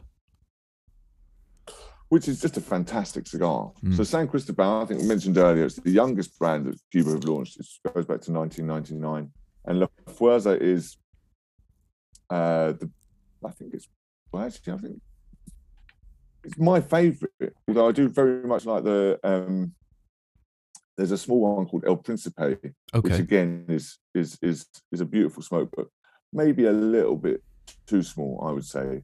La Fuerza is is big ring gauge. Maybe take about I think it's a 52 ring gauge, is it? 50 okay, ring gauge, sorry. So it's a gordito size, so five and a half by fifty. So it's like a, it's like an extra size robusto, Ah, and you get a beautiful, beautiful, clean taste with it. San Mm. Cristobal. It's one of these brands, like a lot of the modern brands, the brands that were launched in the late, the second half of the nineties, um, struggled a little bit to find their position in the market with some people. Uh, I, no criticism of that. People can smoke wherever they like, but I think that the, some of the new brands are, are, are sadly overlooked, and San Cristobal would definitely go into that category. I think that they make top class cigars, and mm, anyone who's interested in trying something a little bit different, a little bit off the beaten path, a little bit something that maybe again you would probably have to find a specialist, um, especially Havana cigar specialist to to locate one of these cigars. But they are fantastic, charming cigars. mm. I've never had a San Cristobal actually, uh, and and to be completely honest, I This had only getting longer and longer. I, I had I had only recently found out about that brand. I I wasn't even aware of the San Cristobal brand. To be completely honest.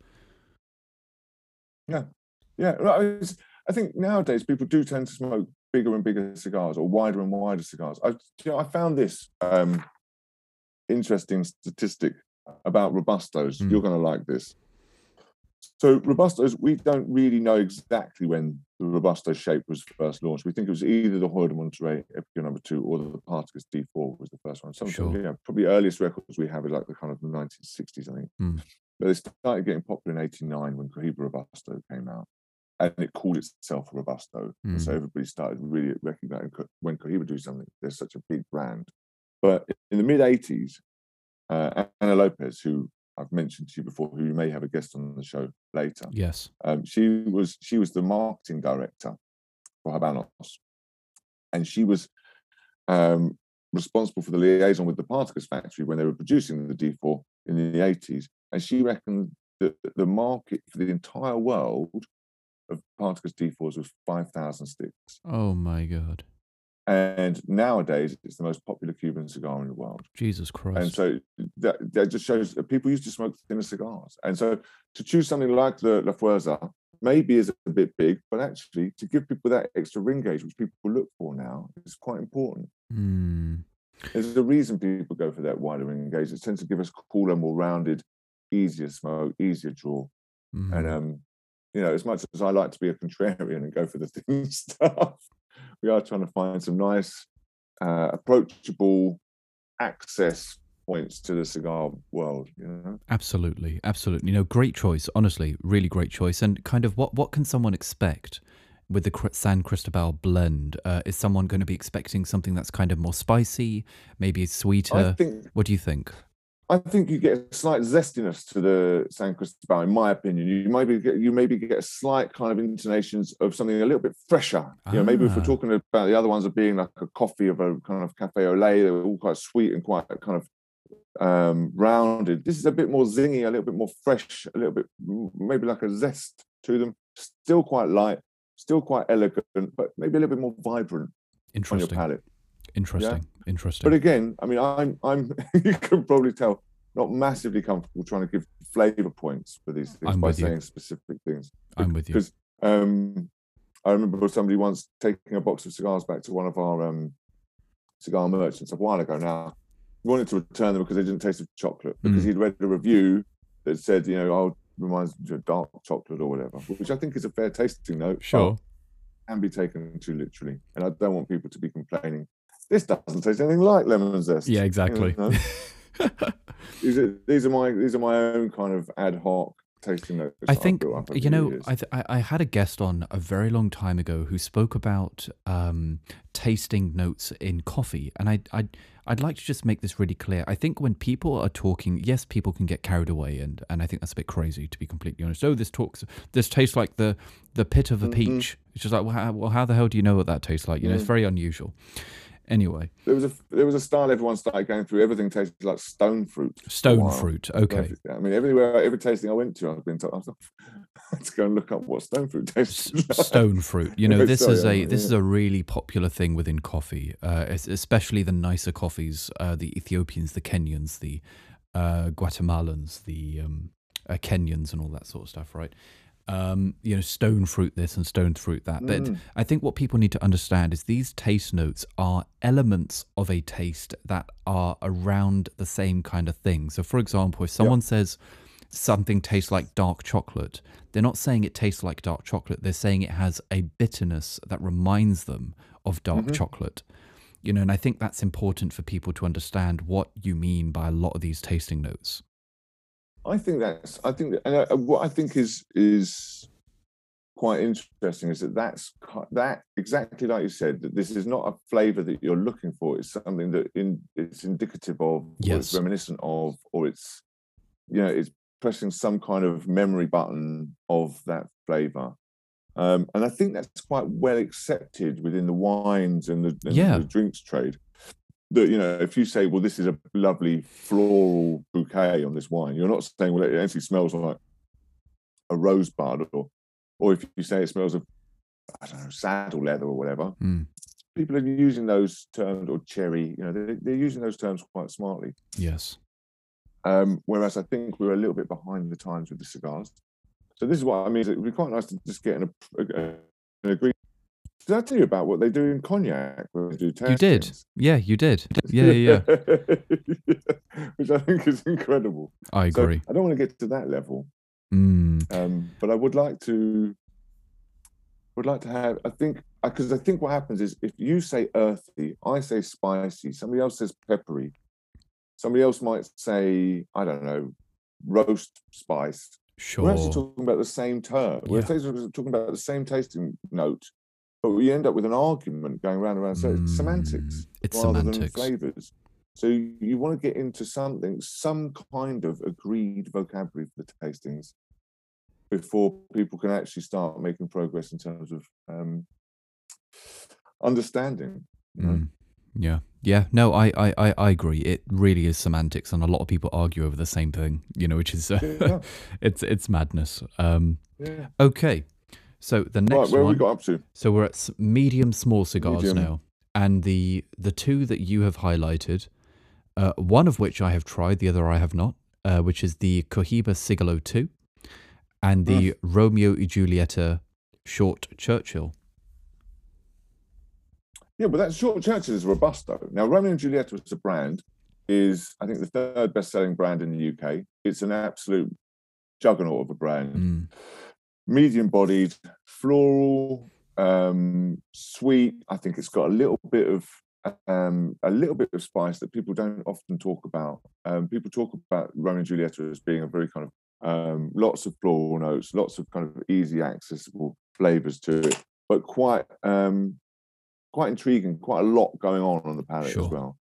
Um, and you can get things like the Tubos number three or two, which are smaller cigars than the, the short Churchill. The short Churchill was a classic Robusto size. Um, would never have been smoked by um, Churchill because it was brought out in like 2007 or 2006 Sure. but it's, it's quite a modern style.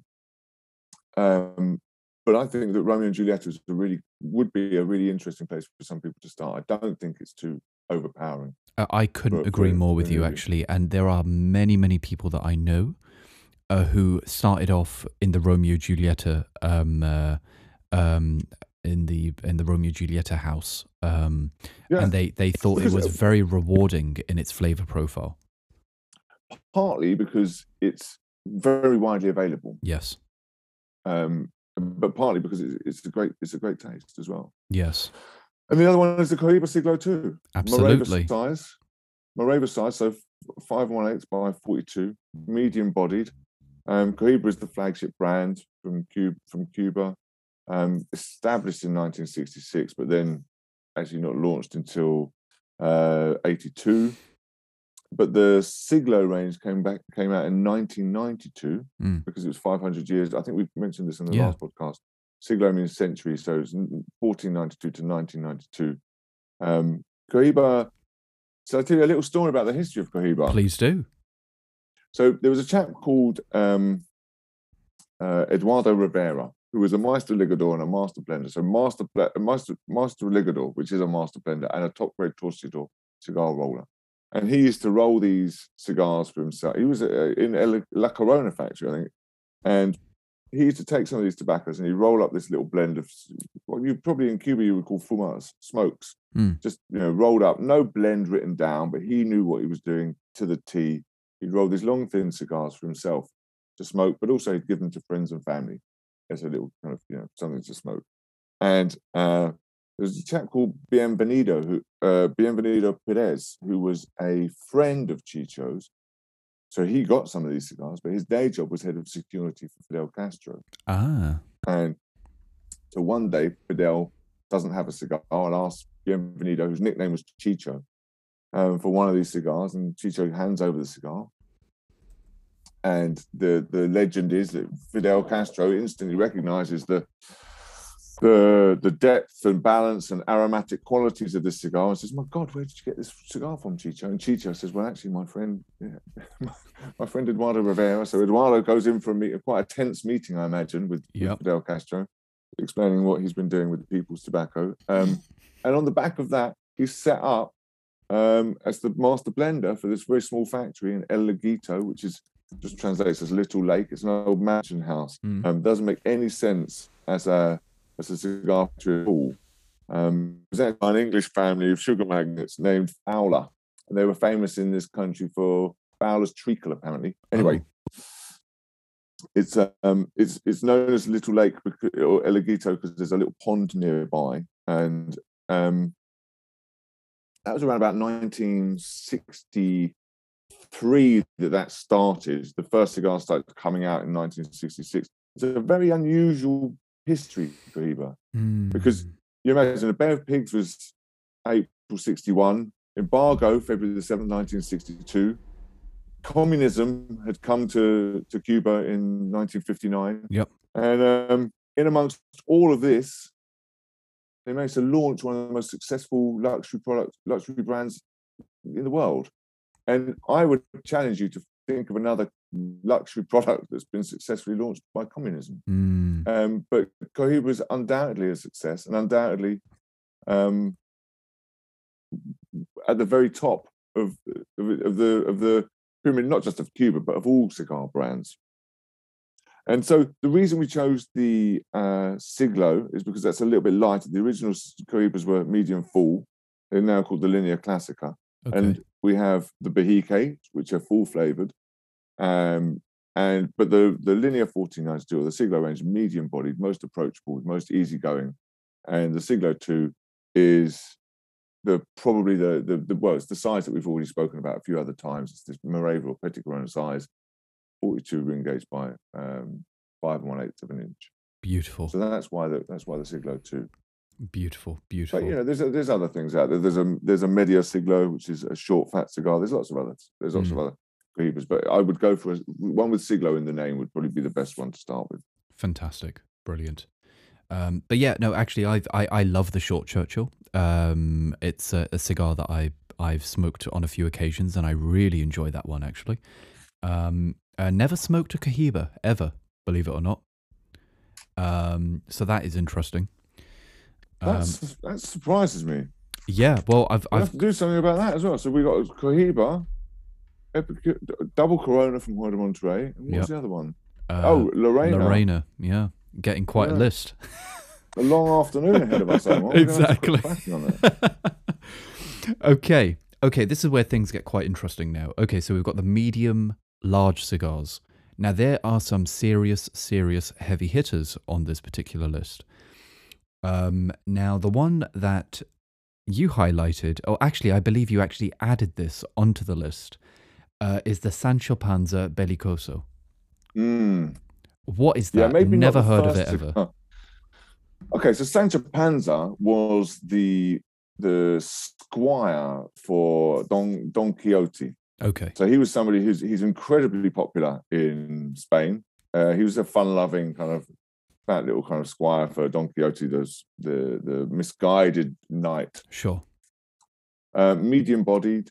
Um, it's got a slight savoury, salty almost flavour to Mm. it that I think really marks it out as quite different from a lot of other cigars. I absolutely love it. It's a cigar that nobody smokes. They do a smaller one called the Non Plus, Okay.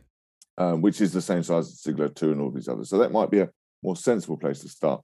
but I think it is a, a fantastic example of how just because you don't know this brand or know this shape or size, the quality is no way judged by how famous this cigar is. Mm. What what is the shape? good- It's a it's called a uh, in the factories it's called a campana, which in Spanish means bell, Mm. and it's so it's the same size as the Bolivar Bellicoso Fino. It's a figurado, so it tapers at one end, but it's five and a half inches by fifty-two, as opposed to something like the Sigla, uh, the Monte Cristo number two, which is six and one eighth by fifty-two. Okay. Is that So also known as a pyramid? Well, the Pyramide is the six and one eighth by by fifty-two. So the Pyramide would be the P two Ah. the, the Upman number two, um, and the Montecristo number two. Uh, Interesting. the Campana, which is the Vitola de Galera, um, the Campana would be Bolivar Bellicoso, uh, Romeo and Julieta do one, and San Cristobal have one called La Punta. ah. Okay. So it's it's it's a it's a it's a great size. Fascinating. The the other Mm. two that I thought would be, or the, the other three that I was I was quite interested in, and one of which I have smoked, is the Trinidad Fundadores, Mm. uh, which I have had before, um, which is just unbelievable. Oh my god, like different level stuff. The Romeo Julieta Churchill, hmm um, and from what I've heard from a few people, the best Siglo that Cohiba makes, which is the Siglo Five. Oh wow, you've got some very good. Well, you, your friends have got good taste. I think the Siglo Five is a fantastic cigar. I really do. I think the. I mean, I was expecting you to say Siglo Six, which is an absolute, you know, a powerhouse of a cigar. It's. I remember when that came out in 2002, and Mm. Put it on the shelves in Selfridges, and I remember saying to my colleague, "Well, that's never going to sell. Look at it." Yeah. I was completely wrong. What was it? Too Not big? Too time. too thick? I thought it would be too wide, but I- Yeah. you know, what do I know? You know I that's looks uh, that now. that and the Esplendidos is Dad's favorite smokes. Believe it or not.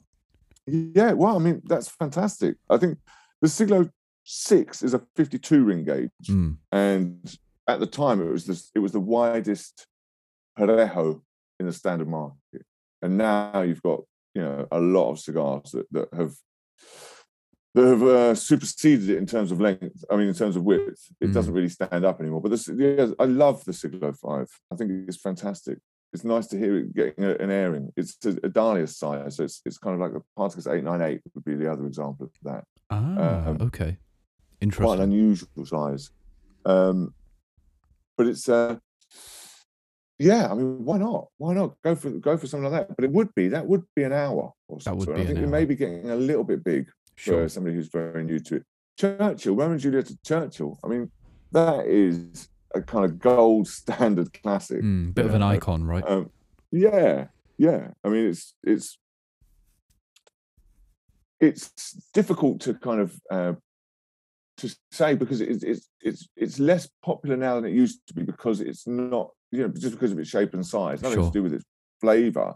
It's just people like to smoke cigars that are slightly wider now. It's a 47 ring gauge by seven inches long, um, known as a Julieta number two in the factories. Ah, and um, it's I think it, a cigar of that length really allows it time to progress and develop as you smoke it. You know, and you really do get that three stages of the cigar, and I Mm, think it's it's um a great cigar, but I don't know I don't know if I'd a bit too much for a newbie. bit too much. Bit too much. Bit too much, I think. Yeah. Okay, so we are kind of nearing the last three or four categories now. Um, We're up to medium to full small cigars now. And this features one cigar, which is um, a icon for the Habanos portfolio, and another which I want to marry. Um, I know, uh, I know what that one is. you know what that is. Uh, so one is the Montecristo number four, and the other is the Trinidad Media Luna. Okay, so the one that you want to marry is the Media Luna. I know that. Absolutely. Um, let's do the Montecristo number four first. I'm going to tell you something about that. That's the best-selling Cuban cigar in the UK. Um, always is. The second best-selling Cuban cigar is the Monte Cristo Petit Tubos, which is the same cigar just in a tube, really. Mm. Um, And people often say, well, why was it so popular? If it's medium full, when you talk about the flavor of a Montecristo, people talk about a tanginess that it has, Okay. kind of like an orange zest or something like that. It's got a spiciness. It's kind of, it's a little bit fiery. It's, um, I think it's a fantastic blend. You know, we talked about the Edmundo in the last show, um, and I absolutely love it. And I say, well, maybe it's just because it's so popular, because of its its name, or it's got good marquetry, or Mm. what. A friend of mine who does quite well out of me for cigars, um, sometimes when he goes on holiday, I'll say, "Have you got any bits and pieces?" And I'll give him a few cigars, and off he goes. And one year we didn't see each other before he went away. He came back and he said, "Jim, I found this cigar, absolutely fantastic, Right. perfect for me. It's a Montecristo. Have you heard of it?" So, so I say, "Yeah, yeah, yeah, it's quite a popular, quite a popular cigar brand. Actually, we do sell a few in the UK as well." Yeah. And he says, I think it's the number four. Oh my God. Perfect. Just long enough to smoke after dinner. And you know, there it is Yeah. in a nutshell. There's a guy that smokes occasionally who went off his own back and just found the cigar, absolutely loved it. It's got depth, it's got character, it's got it's got a little bit of grit under its fingernails. It's Mm. it's a little bit earthy, and it's got that slight sweetness, which I think uh, people talk about as a tanginess. Yeah. It's quite common to hear people talk about the Montecristo tang. And Monte Four, like a lot of the cigars we've spoken about, is a Mareva site. So again, it's half an hour, forty minutes, probably forty minutes, is a bit of a stretch. Sure. About about half an hour. You know, perfect. Fantastic. But I would like to hear you talk about Media Luna. Okay, I will indeed. So, you very kindly uh, gave me three cigars the Picadores, the specially selected by Ramon Allones, and the Trinidad Media Luna. Now, um, I, oh, uh, you know, I really like the Trinidad brand. I'm a huge fan of the Fundadores. Um, uh, uh, not so much of the Coloniales. I had a very bad experience with one once, uh, but I'd love to revisit that. Uh, and I've heard great things about the Reyes as well. Um, this is a lovely smoke. yeah. Uh, lit up the Media Luna and had a, a transcendental experience. Honestly, I felt I felt as though it was all borderline sexual. It was it was quite extraordinary. um, it was it was it was unreal. I couldn't believe it. The flavor profile was perfect for me. Absolutely perfect. It was, you know, complex and and deep, but it still had this kind of you know this gentle touch about it very typical kind of Trinidad uh, thing going on there. Um, you know, I could get these really beautiful coffee flavors about midway through, but I was also getting Mhm. very buttery, creamy vanilla flavors on the roof of my uh, mouth. Ah, just an absolute pleasure, and I smoked it all the way down, um, all the way down to the nub. It was just such an unbelievable smoke. the The best smoke I've had all year by by far, and so good, in fact, that during an interview with Eddie and Edward Sahakian, I mentioned my recent experience with the Media Luna, and I uh, spoke so highly of the cigar that two days later, Eddie put out a video on his Instagram page on the Davidoff of London saying that he'd been inspired to talk about the Media Luna. So, my God, I, I, I love And it. it's not too big. It's four and a half by fifty. You know that would be. I mean, it's medium bodied actually, so that, that maybe snuck into the medium full category there. But it's a fantastic cigar. Do you, can I tell you a brief history of the Trinidad brand? Absolutely. If you've got time for it, go ahead. Yeah, yeah, of course. Um, well, everybody knows the Cohiba was set up in 1966 for Fidel Castro, and he started giving these cigars to heads of state. And um, but actually, the Trinidad was started in 1969, and it was made exclusively for the Council of State, the Cuban Council of State, Mm. not Fidel Castro, as a lot of people say. Um, Okay. It was just one size, Laguito number one, so like the uh, Lancero, but it was a very powerful blend. It was much more similar to Partagas than it is now Okay. and it was given to um, diplomats, visiting diplomats or diplomats that would go abroad would hand these cigars to people as a kind of gift, and so it became known as the Trinidad diplomat. Ah. It's very difficult to. I mean, for me, whenever I do one of these tastings and I say, right, we're going to have a Trinidad, and you always get one person say, "Well, we're not smoking Cubans then," but Mm. Trinidad is actually a 17th century city in the well on the south coast of Cuba, and it's a UNESCO heritage site. It's a World Heritage Site. It's a beautiful, beautiful place, um, and so it's named after that city rather than what I think most people think of Trinidad, Trinidad Yeah. and Tobago. So this this kind of mystery cigar was being distributed around a very high kind of diplomatic circles for Mm. some time. Nobody knew about it until September 1992 was the was when the Cigar Aficionado magazine, American publication Cigar Aficionado, came out, and um, they had a little article about it in the magazine, and so that caused a, like a stampede around the world for everybody, all the cigar aficionados, to try and find this mystery cigar Sure. where the hell, you know, where what is this Trinidad? How can we get it? So when the when the magazine comes out, everybody reads it. Every all cigar lovers start reading this magazine. They see this little piece about this mystery cigar. Yep. And go mad for it, basically. Start trying to find it wherever they possibly can. Of course, not all of the diplomats that have been given these cigars are smokers. So some still have them Sure. and they see that everybody want to buy cigars, they start selling them, and they start selling for quite a lot of money. And um, I think in '97, a box in Geneva sold for fifteen thousand dollars, Oh which is a lot of money. So the Cubans decide, actually, if everybody wants this cigar, why don't we make it for them? You know, and, but they reblended it.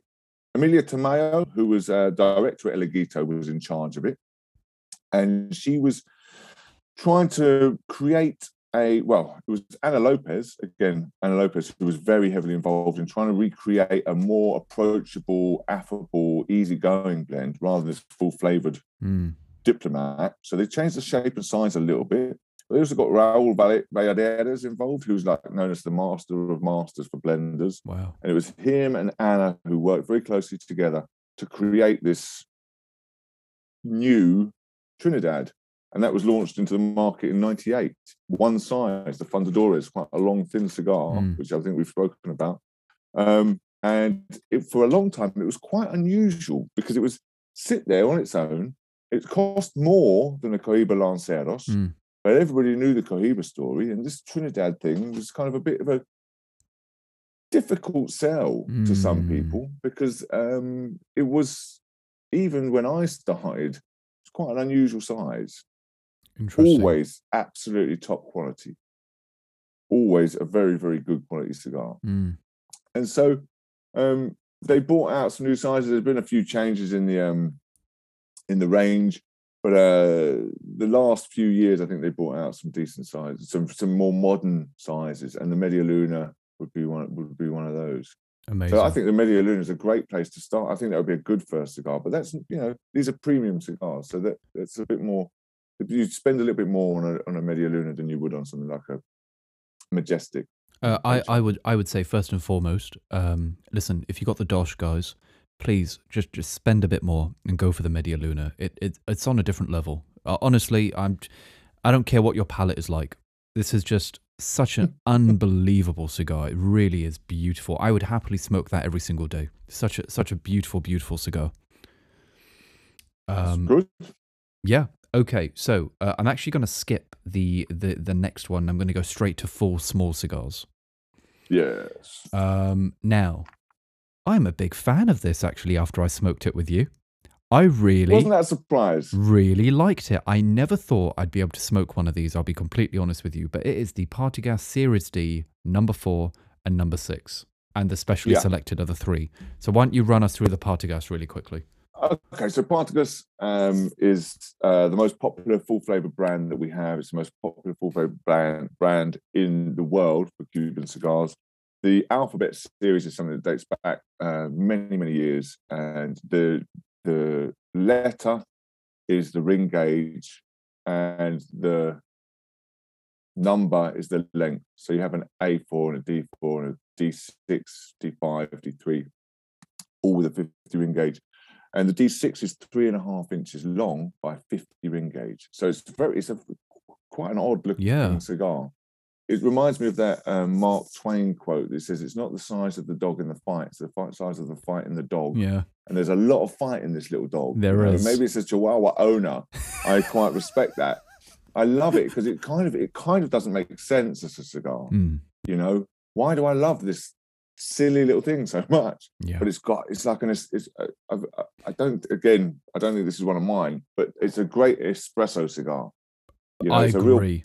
It's a it's a you know, it's like people talk about like a stiff gin and tonic being a back straightener. This is a back straightener, or you know, this is something to ping your eyes back. That and a Mm. coffee first thing in the morning. What a great way to start the day. You know, you I can imagine uh, Amir's um, uh, Jamaican Blue Mountain coffee going really beautifully with that particular cigar, uh, the Difference coffee. And, and actually, when we smoked that, you were a little bit concerned that it might be a bit too full yes, I because was. it wasn't. It was. It was not really in the kind of areas that you were used to smoking. Cigars. yes, But what you found was there was lots of great flavors in there. I loved it. Because when we're talking about strength, we're not talking about nicotine levels or tar levels. We're talking about flavor. Yeah, And Excuse me. And you can get a lot of really rich, nuanced flavor without feeling like you've been knocked back on your heels mm, by a kind of big nicotine punch. yeah.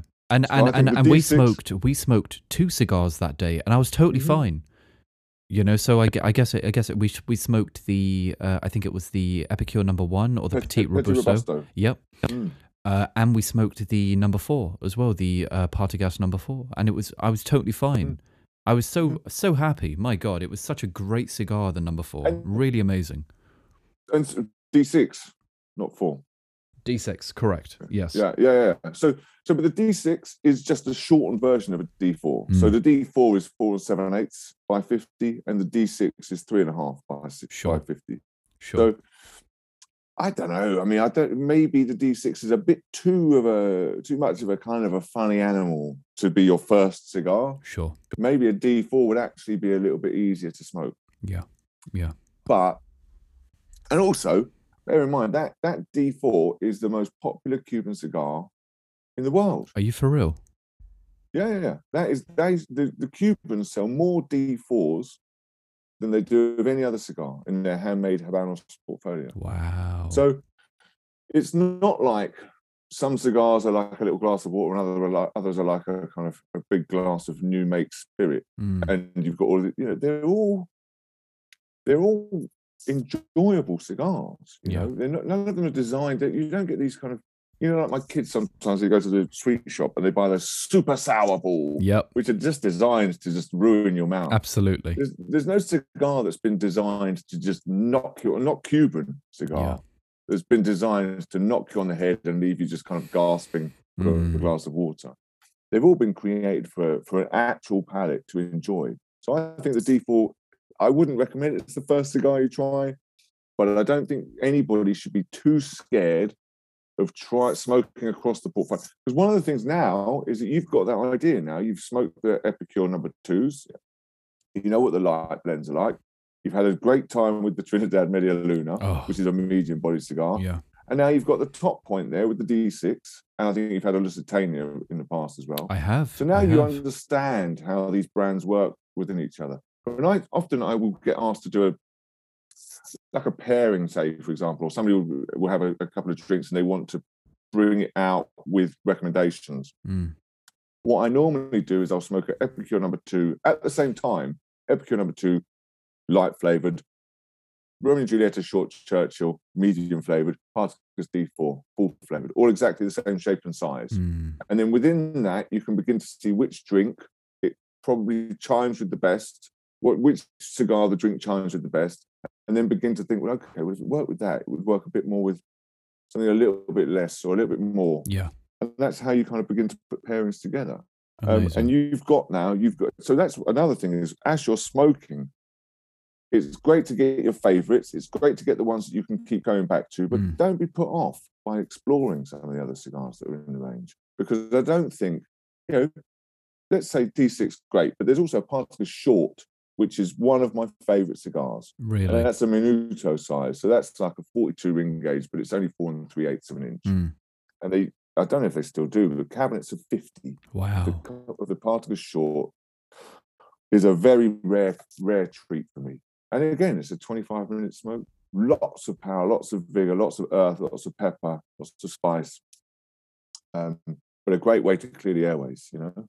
Beautiful, beautiful. So- no, I had one hell of an experience with my first um, uh, D6. Um, uh, uh, D6. Um, Mm, truly, truly a beautiful cigar. The construction was unbelievable. The flavors were really rich and powerful and not overwhelming, but um, you know, really gave a lot to think about and a lot to consider.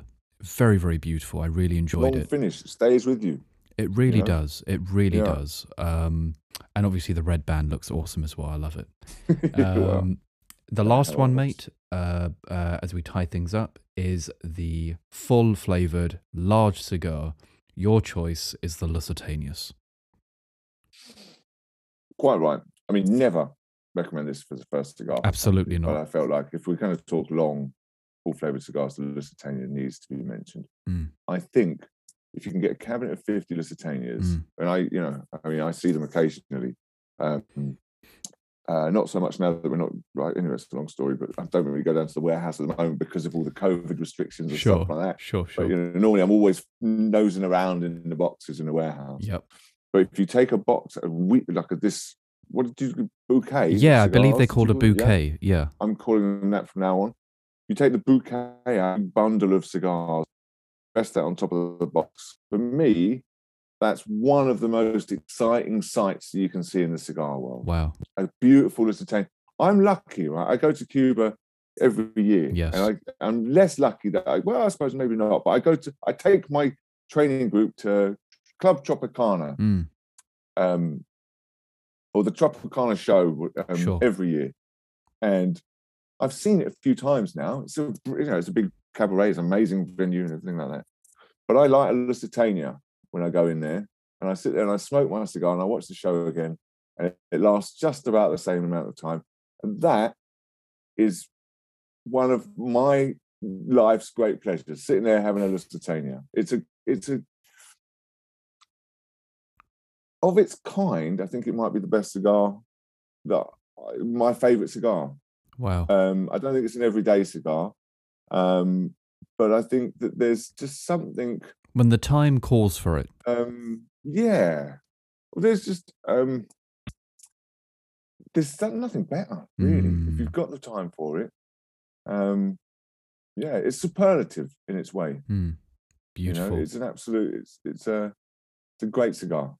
well, you Maybe know a what? Christmas Day cigar. I think you're right. Than, I think you're right. And and and you know what, mate? I think I think what you've and what we've kind of done together here is is really provide the listener with some proper ammunition. You know, and I, I think what I would recommend is what you got me to do, is where you gave me three cigars and you said, Omar, work your way through them and let me know what you think. And and kind of what we did together as well, where we had the Petit Robusto and we had the Partagas uh, D4, a D6, sorry. Um, That really allows you to have a very, very good idea and an interesting grasp on what you like and what you don't like and how to experiment. And I think what the listener should maybe take home from this is yes, there's some recommendations, but don't limit yourself to one brand, one flavor profile, one size. Experiment Absolutely. and have a variety in your humidor. And I think that's probably the best thing to take away from this. Yeah, I think so. I think so. I mean, I think the other thing is it's quite interesting when we, when when I do cigar dinners, people you have cigar smoking is an occasional activity for most people, Sure. and it's quite difficult to hold those flavors in your mind for six months and then smoke another cigar and in any accuracy compare it with the cigar that you smoked Mm. before. So if you are developing an interest, it is quite nice to smoke a couple of cigars back to back or even at the same time. And then you really get an idea of how these different blends can taste, Mm. you know. Um, take a bit of time. But the most important thing is that, you know, you just enjoy it. You don't rush, you don't inhale. Make sure, you know, if you can find a buddy that you like to smoke. I mean, the other thing is if you go to one of these sampling lounges, you know what it's like. You Yeah. can't help but end up talking to somebody else. You know, very convivial atmosphere in there. Um, people don't want to, you know, if you want to be left alone, you'll be left alone. But if you want to have a chat with somebody, there's always somebody there that's going to want to join in. Often the cigar is the point of conversation that Mm. starts it. But it's, it's the thing that keeps me so interested and passionate about the industry, really, is the effect it has on people. I couldn't smoking agree a more. cigar with them. I, cou- I couldn't agree more. I couldn't agree more. But Jimmy, uh, you know what? I got to say, going through all of this, all the experiences, you've provided a new dimension for me in my cigar journey, uh, where I was restricted to the Hoyos and the Upmans and the Por Larrañagas. That's really where my experience was concentrated. You know, opening me up to the Ramon Allones, the um, the Trinidad, the uh, Partagas end of the of, of the world is has just been unbelievable, and it's it's it's made me, as you have also made my audience, very very hungry for more information. So for for that, mate, I have to say thank you so much, and you know it's really been one hell of a journey so far, and I'm looking forward to carrying it on. That's my pleasure. Anytime, Omar. We, we um, I think we need to go to uh, Edmundo's again. Absolutely, absolutely. Yeah. We'll see the original Omar. Brilliant. Well, listen, mate, thank you again for your time. I really appreciate it and looking forward to having you again soon. Thanks, Omar.